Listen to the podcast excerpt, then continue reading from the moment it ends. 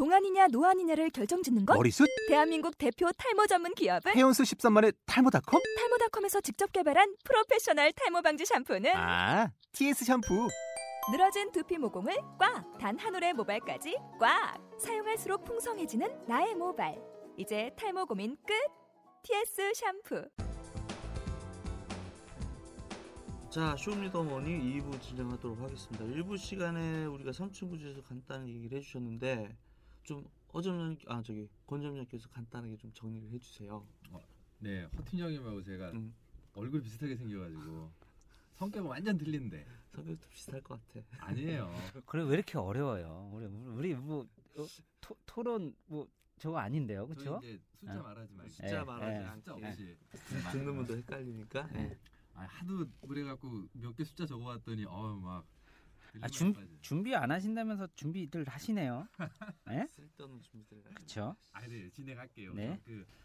그뭐 일부에서 말씀드린 연금에 그러니까 공적연금, 사회적 연금에 문제가 있다. 뭐 공무원분들도 고생 많이들 하시니까 노후에 이렇게 보장받는 것도 당연하다고 생각해요. 그런데 뭐 지금 경제 상황이나 사회적 합의나 이런 문제가 있으니까 뭐 잘 해결되리라고 저는 생각하고요. 저희들이 개인적으로 생각할 거는 자, 이 문제가 왜 나왔나 이런 거죠. 네. 답은 딱 간단해요. 또 많은 청취자분들이 너무나 매일매일 듣는 얘기예요. 뉴스에서도. 금리가 너무 낮다.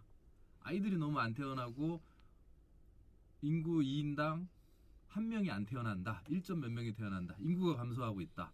그리고 저 스스로도 나를 봉양할 자식들을 많이 안 키운다. 네, 맞습니다.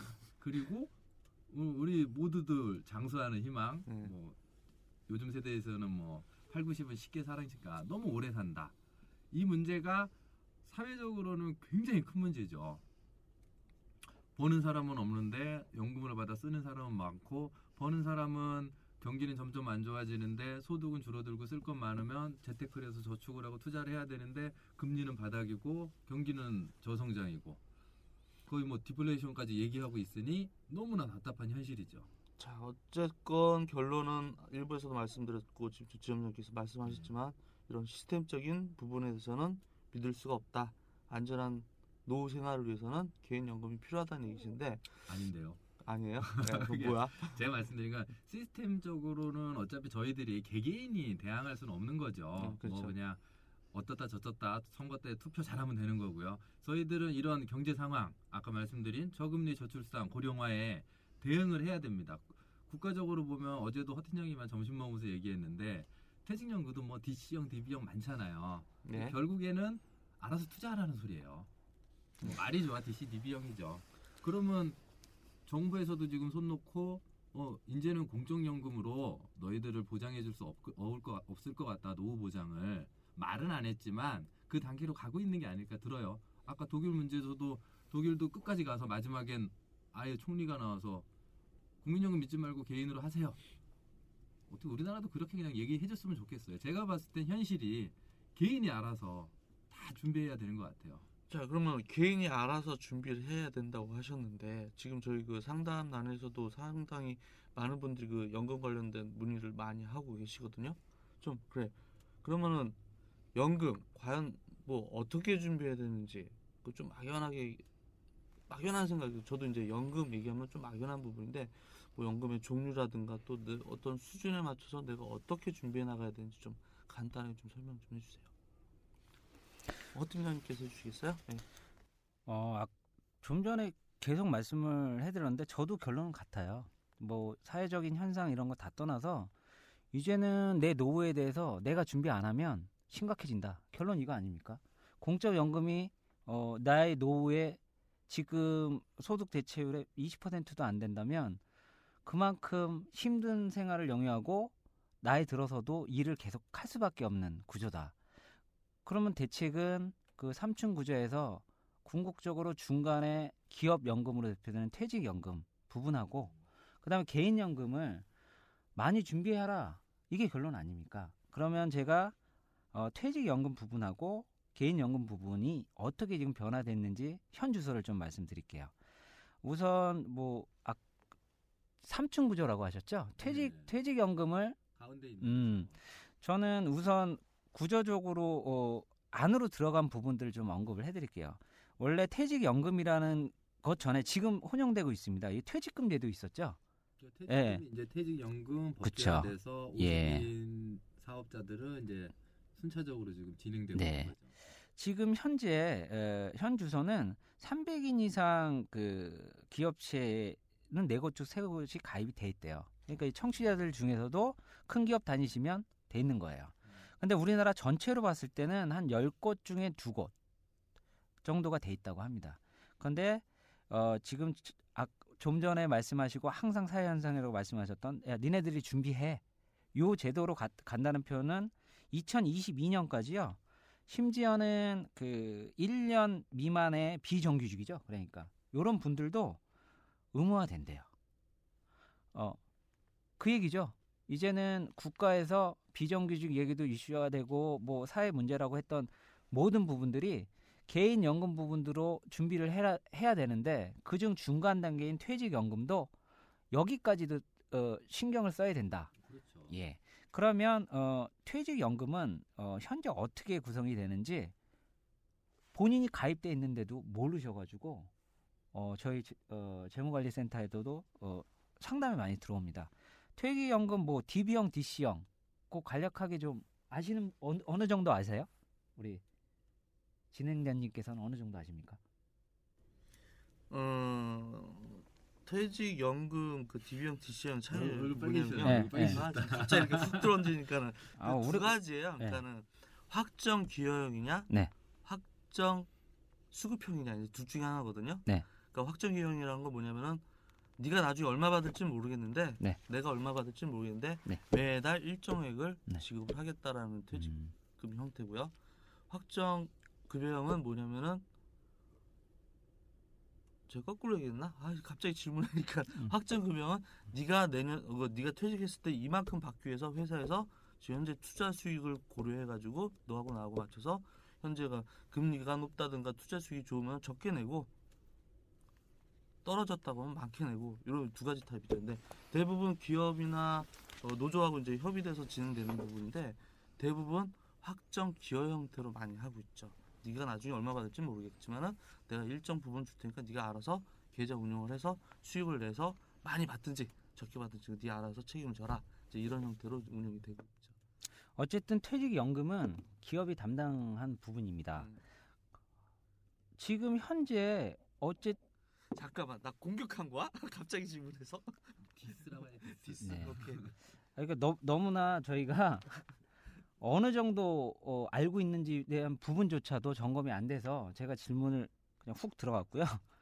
우선 DB형, DC형의 문제는 어, 저- 어, 공적 연금으로 대체할 수 있는 부분들을 기업에 떠넘긴 거예요. 어찌 보면. 그리고 제도적으로 뭐 당신네들이 고용하는 큰 기업이 아니더라도 작은 기업도 이제 기업 연금인 퇴직 연금을 가입시켜서 이 노후에 대한 부분을 기업에 어찌 보면 분담 떠넘겼다는 표현은 좀 그렇죠.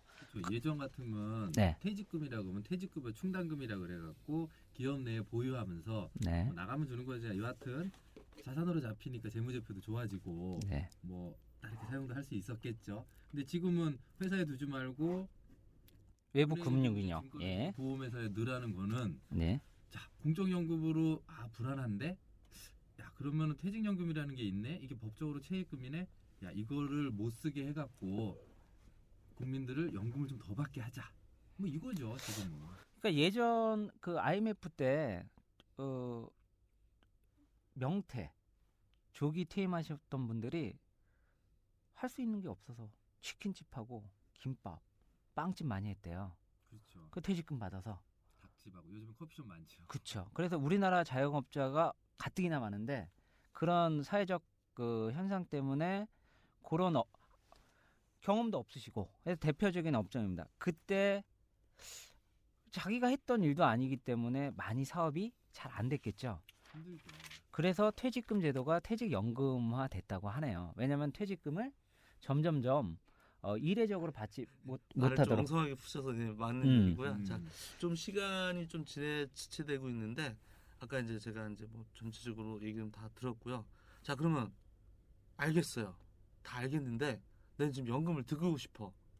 연금을 들고 싶어. 아 그러세요? 네, 하시죠. 상담을 요청을 했어요. 네. 보통 이제 포인트를 어떻게 잡고 상담을 해주세요? 연금 같은 경우. 예전에는 좀 한 10년 전에 네. 그때 금리가 좋거나 그때는 가처분 소득들이 많이 있었어요. 네. 그럴 때는 반대로 하죠. 거꾸로 연금을 계산을 해요. 어 노후에 얼마 정도 받고 싶나? 내 노후 수준에 얼마 정도 있을까? 그러면 물가를 계산해서 지금 200만 원이지만 그때 되면 한 400만 원 필요하겠죠. 그거에 대해서 설계를 들어갔는데 최근에는 이제 뉴스에서도 많이 나오죠. 그 임금 인상률이 너무 낮아요. 그리고 뭐 소비재 물가들은 너무 많이 올랐고 이 말인즉슨 가처분 소득이 너무 줄었죠.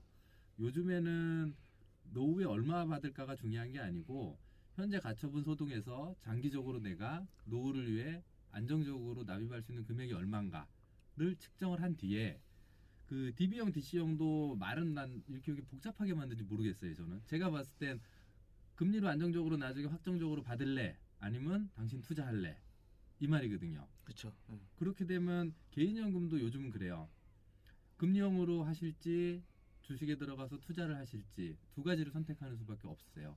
근데 좀 조합은 하셔야겠죠. 금리형으로 받는다 그러면 내년에 대, 대부분 전망이 미국 금리 올려서 우리나라도 올린다. 뭐 그래봐야 몇 프로 오르겠습니까? 그거는 뭐 기업체들이야 0.25%큰 문제가 있겠지만 개인들의 뭐 1, 2%는 큰 차이는 아닐 것 같아요. 장기적으로는 큰 차이지만 선택하는 데에서는 큰 문제가 아니기 때문에 어느 정도 투자 비율을 찾으셔서 투자 상품도 찾으셔야 되고 그 다음에 부동산 부분으로 해서 월세를 받을 수 있는 것도 조금 찾으셔야 되고요. 개인이 할- 해야 할 일들이 너무 많으세요. 예전 같이 회사 잘 다녀갖고 저축 잘해서 집 사서 아이들 보내고 하면 된다. 이제는 그 시대는 아니거든요. 음. 그러면 고정적 수입 만들기 위해서 아까 부동산 얘기도 간단하게 하신 것 같은데요. 네, 어, 보통 제가 하나 질문 좀 한번 해볼게요. 40대예요. 네. 40대. 그리고 한 월급이 한 400 정도 받고 있어요. 보통 이런 경우는 연금 포트폴리오. 나 연금 든게 없었어요. 기존에.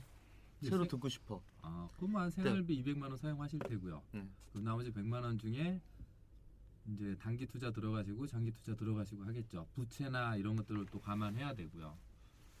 보통 그 정도 되시면 50에서 100만 원 사이 정도는 음, 연금 자산으로 활용을 하시는 게 좋죠. 보통 수급 기간은 언제 어느 정도? 뭐 이제 연금도 여러 가지 종류가 있잖아요. 아, 종류는 굉장히 다양한데요. 일반적으로 10년 납을 많이 해놓으세요. 설정을요. 네. 왜냐하면 나중에 더 낼 수도 있거든요. 더 내고 싶을 때도 있고요. 그 회사마다 각각 차이는 있긴 한데 10년 납으로 해놓으시면 나중에 납입을 더 하실 수 있어요. 그 뭐 단기 납을 해버리면 납입 기간을 연장할 수가 없고요. 그 일반적으로 공무원분들 어 돈 조금 내는데 많이 받아 그 이유는 있어요. 서른 살 때 공무원에 들어가셔서 공무원 되신 분들이 뭐 60세에 퇴임한다. 그분들은 30년을 내세요. 30년을 내니까 적은 금액으로도 많이 받으시는 거예요, 사실은. 근데 저희들은 개인연금 10년 내놓고 30년 뒤에 받으려고 그러면 뭐 적은 건 당연, 당연하겠죠. 그러니까 결국은 기간 시간에 투자하는 방법 적은 금액으로 네, 그 다음에 짧은 기간에 수익률에 도전하는 방법 맞죠. 뭐 그런 식이죠. 그러니까 결론적으로 연금 재원을 많이 만드는 그런 과정은 일찍 준비를 해야 되겠네요. 그 은행을 가시나 뭐 증권사를 가시나 보험에 가시나 신문에 보시나 다 보시면 일찍 시작하면 좋다. 음. 저희 말로는 일찍 시작하면 장땡이라고 하죠. 시간에 대한 투자 얘기를 하시는 거고요. 네, 기사들도 많이 나오잖아요. 20대 때 50만 원 할 거를 40대 때 하게 되면 150만 원씩 내게 되는 거. 그러면은 공적연금이 한 20% 밑으로 떨어진다. 그러면은 지금 수익 정도 보존하려면 어느 선 정도 자기 급여에서 개인연금을 하시는 게 적정선이라고 생각하십니까? 그거는 굉장히 어려운 문제예요. 아. 장기적인 투자, 금리 예측도 어려울 뿐더러 장기적인 투자 수익률까지 계산해서 해낸다는 거는 좀 어려운 문제가 있죠. 음. 그래도 보통 자기 급여에 적어도 이 정도는 개인 연금으로 준비를 해야 된다. 이- 이렇게 어떻게 기준은 없더라도 딱 기준은 없고요. 네. 그 저는 이제 일반 분들 뵈서 말씀드릴 때는 한 10% 정도는 여유 있게 연금 자산으로 가고 그 다음에 좀 장기적으로 갈 자산을 조금 더 만드시는 게 좋으세요.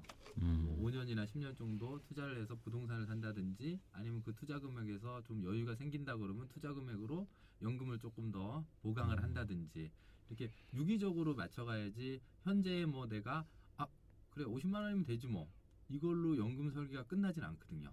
5년 10년 동안 꾸준히 계속 저희 같이 재무 설계사들 만나서 포트폴리오 짜시고 분석하고 그때그때 맞춰가시고 이런 과정을 계속 하셔야 돼요. 네, 알겠습니다. 좀 어려운 부분인데요. 뭐 저희들 상담하면서 또 많은 얘기들 하실 텐데 좋은 사례 있으면 하나 좀 얘기해 줄 수 있어요? 저기 허 팀장, 허 팀장님. 저는 아까 그 경기도청 그 공무원 아니, 제가 뭐 원고 없이 와가지고 어 원고 없다는 다- 얘기 자꾸 하지 말고. 아니 그래도 그 앞에 표지 예. 그래서 준비한 거를 어떻게 말씀드릴까 지금 기회만 포착하고 있었는데 네. 어그 공무원 분이 저한테 상담 요청하신 부분도 있고요. 실제적으로 어 적격 연금, 적격 연금을 끝내신 분이 저금리 때문에 어, 연금 펀드로 어, 전환하신 분도 있고 그래요. 음. 그러면 어 제가 지금 정리를 하자면은 국민연금 빼고요. 어, 기업연금이 퇴직연금하고 저는 수익 부분하고 제가 투자 부분, 투자 전략을 짜는 사람으로서 말씀을 드리면 퇴직연금하고요. 적격연금하고 일명 말하는 어, 은행에서 하는 뭐 연금 저축, 그다음에 연금 저축 시탁, 뭐 연금 저축 보험, 그다음에 연금 저축 펀드 이런 부분들은 수익 구조를 같이 해요. 그다음에 세제 구조도 같이 합니다. 그리고 지금 현재 상황에 제가 뜬금없이 질문해가지고 당황, 당혹스러워 하셨는데 DB형이라는 퇴직연금의 유형이 아직도 우리나라의 금융 시장 내에서 어, 이 전문인들이 좋은 수익을 못 내는 것 같아요. 그래서 DB형 같은 경우는 이제 회사가 운영을 해서 수익을 보전하는 형태인데 궁극적으로 예전에 그 퇴직금 제도랑 어, 맥을 가- 같이 해서 연, 연, 연봉 그러니까 월급 상승률, 연봉 상승률에 비례하는 수익 보전인데 현재 어, DC형으로 했던 그러니까 개인한테 맡겨가지고 수익을 내는 DC형으로 했던 한 5년 정도의 에, 수익률은 원금 보장형으로 했을 때 한 2% 후반대 나, 나오고 있고 어, 올해랑 작년에 좀 변동성이 크긴 했지만 실적형도 한 7% 정도 나왔다고 합니다. 어, 그래서 퇴직연금 부분을 어, 저금리 쪽이기 때문에 DC형 쪽에 어, 한도를 좀 풀어주는 또 뭐 수치로 얘기하자면은 회사 운영이 그 실적형의 뭐 40%에서 70% 그러니까 원래 회사는 70% 정도 실적형이 할 수 있었대요. 근데 이제 개인적인 부분에 연금이기 때문에 허- 어, 실적이 안 좋아가지고 연금으로 만들 것들이 오히려 마이너스가 되면 안 돼서 뭐 묶어였던 제한들을 저, 저금리 쪽으로 가니까 개인 개인 DC형도 어, 40% 묶였던 거를 70%로 늘렸다고 하고요. 어, 여기서 또 어, 국가적으로 이건 보, 보존을 좀 해줘야겠다 해서 지금 제도적 장치를 좀 마련해서 어, 연금도 퇴직연금도 뭐 5천만 원 예금자 보호처럼 이 보장을 검토하고 있다고 합니다. 그러면 이제 그 진행자님께서 어, 뭘 물어보셨어요? 아까 사례. 어, 사례. 그 퇴직 얘기를 그렇게 하고 싶었구나. 네 아니 아까 정리를 못해서 저 밑에 쫙 끊기고 네. 좋은 사례 있으면 하나 음. 얘기 좀 해주시라고. 네. 상담 들어온 내용의 답변이 이거였기 때문에 제가 말씀을 드려요. 공무원 연금 같은 경우에도 그런 수익률 때문에 어, 실적형의 투자가 됐을 땐 7%고 근데 지금 우리나라의 모든 그 연금이던 투자 시장에서 원금 보장형을 90% 이상 하고 있대요. 어, 그래서 어, 공무원 분들도 어, 공제라든가 이- 이런 걸 하는데 여기에 수익에 문제가 생기고 저는 개인적으로는 요 수치를 제시한 이유가 반반 섞었으면 좋겠어요. 물론 어, 저 아까 사례로 얘기해 주세요. 사례로. 어떤 사례를 말씀하시는 거예요? 상담 사례로. 지금 말씀드린 게 상담 음. 사례예요. 그러니까 현재 상황을 좀 여쭤보셔가지고 퇴직연금을 가진 그 기업에 어, 지금 10년 이상 퇴직연금하고 개인 적격연금을 네. 불입하셨던 분들한테는 이렇게 설명을 드렸고요. 네. 그러면은 앞으로는 어떻게 해야 될지에 대해서 고민이 굉장히 많으셨는데 이 수익 부분을 말씀드리고 현재 어쨌든 금융기관에 아까 맥을 같이 한다는 게 퇴직연금도 그렇고요. 개인연금도 궁극적으로는 내가 금융기관을 통해 보험사든 은행이든 증권사든 맡겨서 운영을 해야 되기 때문에 지금 실태예요. 그러면 내가 정말로 운영을 잘하는 어, 전업 투자자가 아닌 이상은 요 정도밖에 못 나온다는 거죠. 그 문제도 보면 점점 정부도 투자 쪽으로 많이 오픈을 하는 거죠. 한도를 투자를 하게 하고 또 외부 쪽으로 넘어가고 근데 실제적으로 소비자 저희들은 내용을 잘 모르고요. 그렇죠. 투자에 대해서 두려워하는 것도 좀 있고 예. 실질적으로 이 DB형, DC형 이런 구조도 생긴 지 얼마 안 돼서 제가 봤을 때 운영진들도 예. 제대로 이게 운영이 돼서 돌아가나 의구심 그런 생각도 많이 들어요. 지금 사례를 좀 정리를 하자면 연금 저축하셨던 분이요. 연금 펀드로 돌리셨어요. 네. 10년 지나가지고 이유는 왜? 세제적격 연금을 증권사로 계약 이전하신 거네요. 그렇죠. 보험사에서. 네. 그러면은 아까 좀 전에 말씀드렸던 원금 보장형에서 개인적으로 생각을 한 거예요. 아 이게 수익률은 계속 떨어지니까 나는 납입 기간도 10년 지났으니까 내가 좀 시장 내에서 좀 적극적으로 대응을 해야겠다. 하셔더라고요. 어 그래서 어 그런 퇴직연금이던 개인 적격 연금이던 간에 옮길 수가 있어요. 옮길 수가 있는데 어 원금 보장형에서 실적형으로 바꾸면 위험 부담은 어 당연히 있겠죠. 그리고 요번 해에는 손실을 좀 보셨어요. 시장이 안 좋아서. 네, 그랬죠. 그렇죠. 그런데 퇴직 연금이라고 연금이란 붙어 붙인 부분에는 국가적으로도 이, 이 재원이 고갈이 되면 니네들이 좀 재원 마련하는 거에 문제가 생기니 제도적인 지금 보완책이 나왔다. 네. 그 다음에 그런데 또 이제 이율 배반적으로 제도적 보완도 하고 당 어, 개인들이 이게 신경을 많이 써야 되는데 초저금리로 가니 여태까지 제한으로 어, 실적형에 대한 부분을 40%로 묶은 거를 70%까지 확대할 수 있는 부분은 또 내놓고 지금 개인들이 그 다음에 일반 직장인이나 아까 사례에서 언급했던 공무원분들도 지금 혼선에 빠져 있는 상태입니다. 잘 적응을 하실지 말 그대로 제가 봤을 땐 투자 시장에 네. 그냥 내 모는 꼴이 되는 건데 노후 자금까지도 40%에서 70%까지 투자할 수 있게 제가 지난 시간에 얘기했지만 공부하셔야 돼요. 이제는 왜냐 이런 사회적인 현상이 그 다음에 제도적으로 개인한테 많은 부분들을 네. 전가시키는 상황으로 갈 수밖에 없어요. 그러면 실질적으로 수익을 내려고 하- 한다면 아니 현상 유지만 하려고 하- 하더라도 어느 정도의 관심 퇴직연금은 어떤 구조로 돼서 수익 구조가 어떻게 나오고 적격연금은 어떻게 되고 내가 적격연금을 보험사에서 증권사로 바꿀 수 있는 부분은 어떤 부분이고 음, 내가 만약에 원금 보장형에서 어 이- 이제 안 되겠다 싶어서 실적형으로 돌리시려면 그게 내가 지금 차지하는 연금 저축에서 펀드에서 몇 퍼센트를 할 수 있는 이런 부분을 알아보셔야 된다는 거죠. 그러니까 개인 소비자들이 시- 시장에 대해서 주식 시장에 대해서 좀 무서워하시는 것도 있긴 하지만 이제 뭐 어쩔 수 없는 시대의 흐름이니까 가야 되는데 실제로 상담을 해보면 그 많이들 가입하신 뭐 변액보험 같은 부분도 있고 이런 DB형, DC형 그리고 세제적격연금을 증권회사로 넘어가서 투자로 하, 넘어가시는 분들이 있는데 안내를 해드리고 기존 가입돼 있는 거를 좀 분석을 해드리면 전혀 관리를 안 하고 계세요.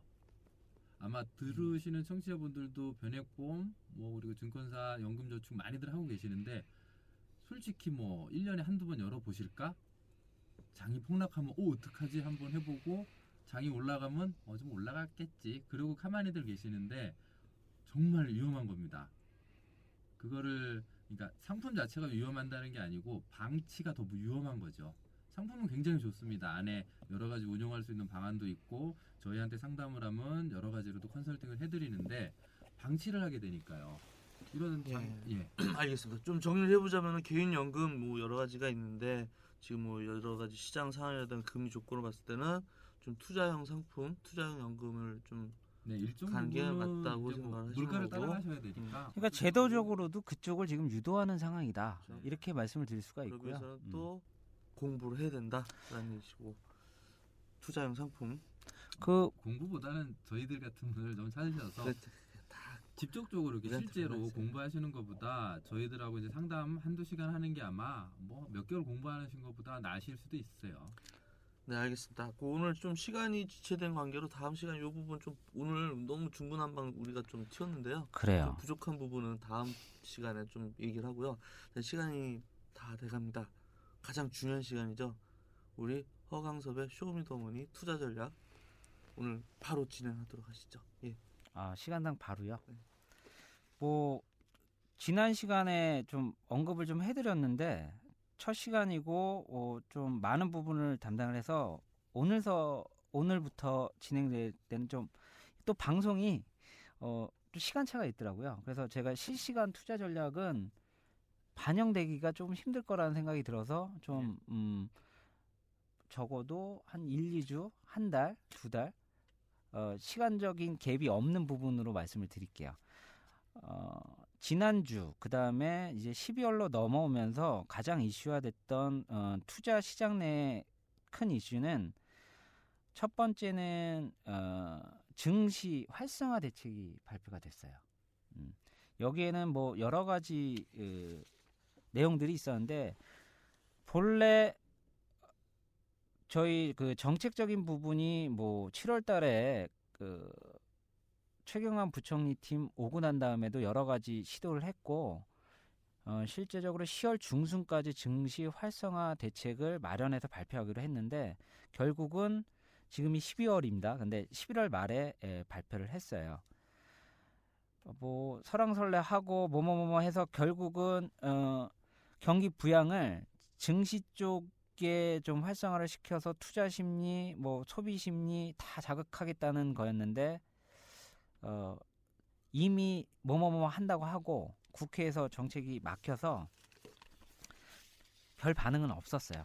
그래도 제가 정리를 하자면 골자는 세 가지로 나눌 수가 있어요. 첫 번째는 투자 한도 부분을 기관 투자자들한테 조금 늘려서 어, 대표적으로 이제 우정사업본부의 어, 예금 부분이 20%까지 어, 투자 시장에 어, 갈 수 있게. 그다음에 은행은 자기 자본의 한 60% 정도 어, 가능했던 부분을 100%다 어, 투자할 수 있도록 투자 한도를 풀었다는 부분.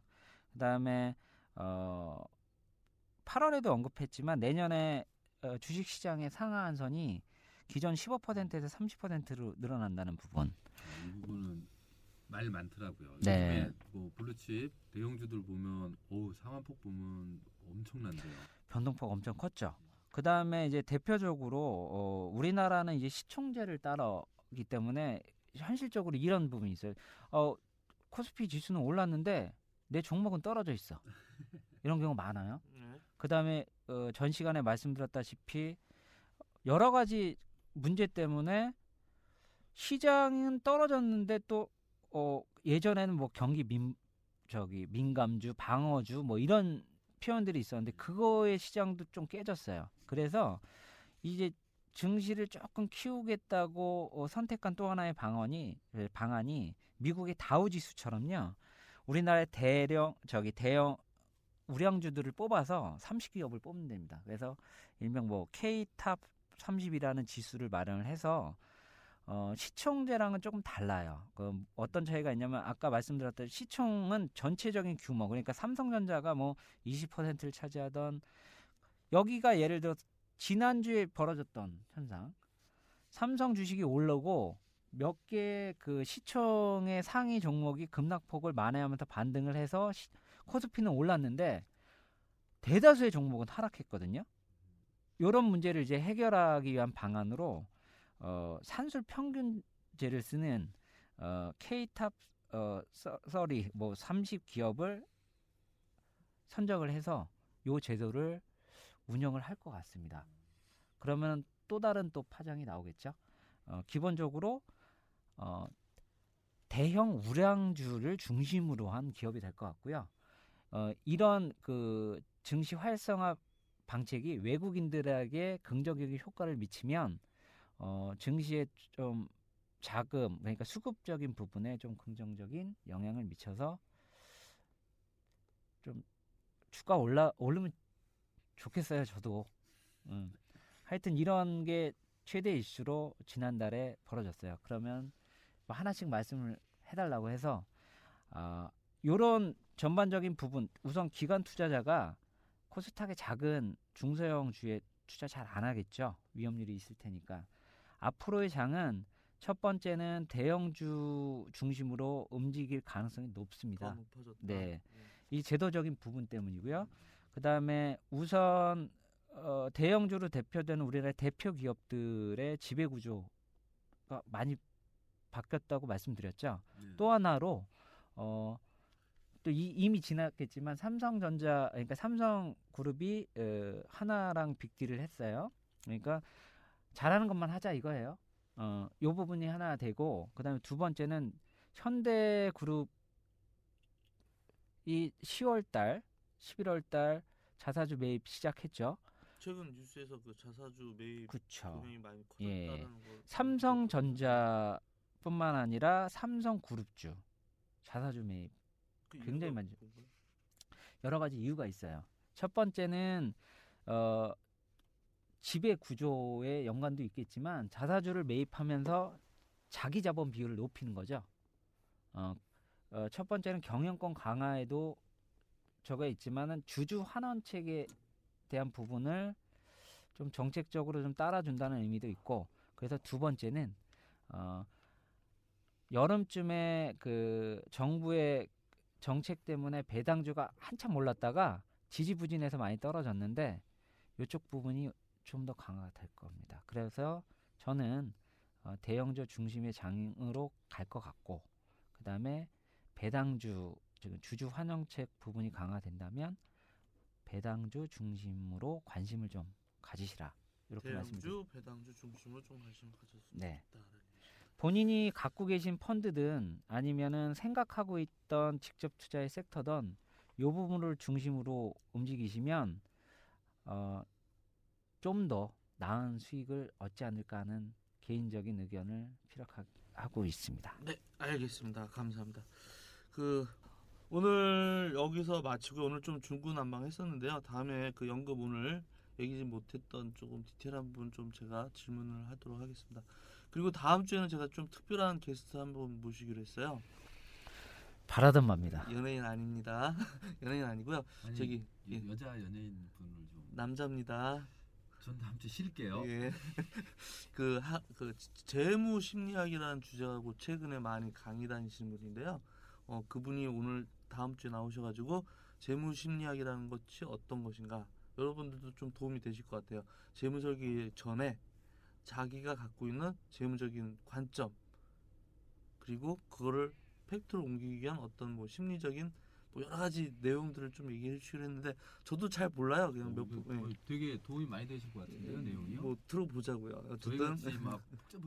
재무 심리학이라는 거 처음 들어봤습니다. 예, 저도 처음 들어봤어요. 아니 근데 경제 심리학은 요즘 마케팅이나 아시죠? 기업에 굉장한 그 파급력이 있다고 들었습니다. 네, 거꾸로 재무 심리학으로 해서 저희 이제 개인 고객들 대상으로 해서 음, 그런 걸 미리 상담을 해 주시고 재무 설계 들어가시는 분인데 어쨌든 재밌는 얘기가 될 것 같아서 제가 어렵게 초빙을 했으니까요. 여러분들도 질문하실 거 있으면 준비를 해주시고요. 자, 오늘 날씨가 추워서 그런지 저희가 입이 안 풀려가지고 너무 헤맸습니다. 죄송합니다. 죄송하고요. 다음 주에 오늘 정리 못했던 부분 다시 좀 설명을 드리고요. 그리고 재무 심리학 말씀을 드리고 그리고 2월이나 3월쯤에 저희가 스스로 저- 저희 내부적으로 그 세미나 하나 준비할 예정이니까요. 여러분들도 많이 들어주시고 그때 신청 많이 부탁드리겠습니다. 자 오늘 여기서 마치겠습니다. 감사합니다. 감사합니다.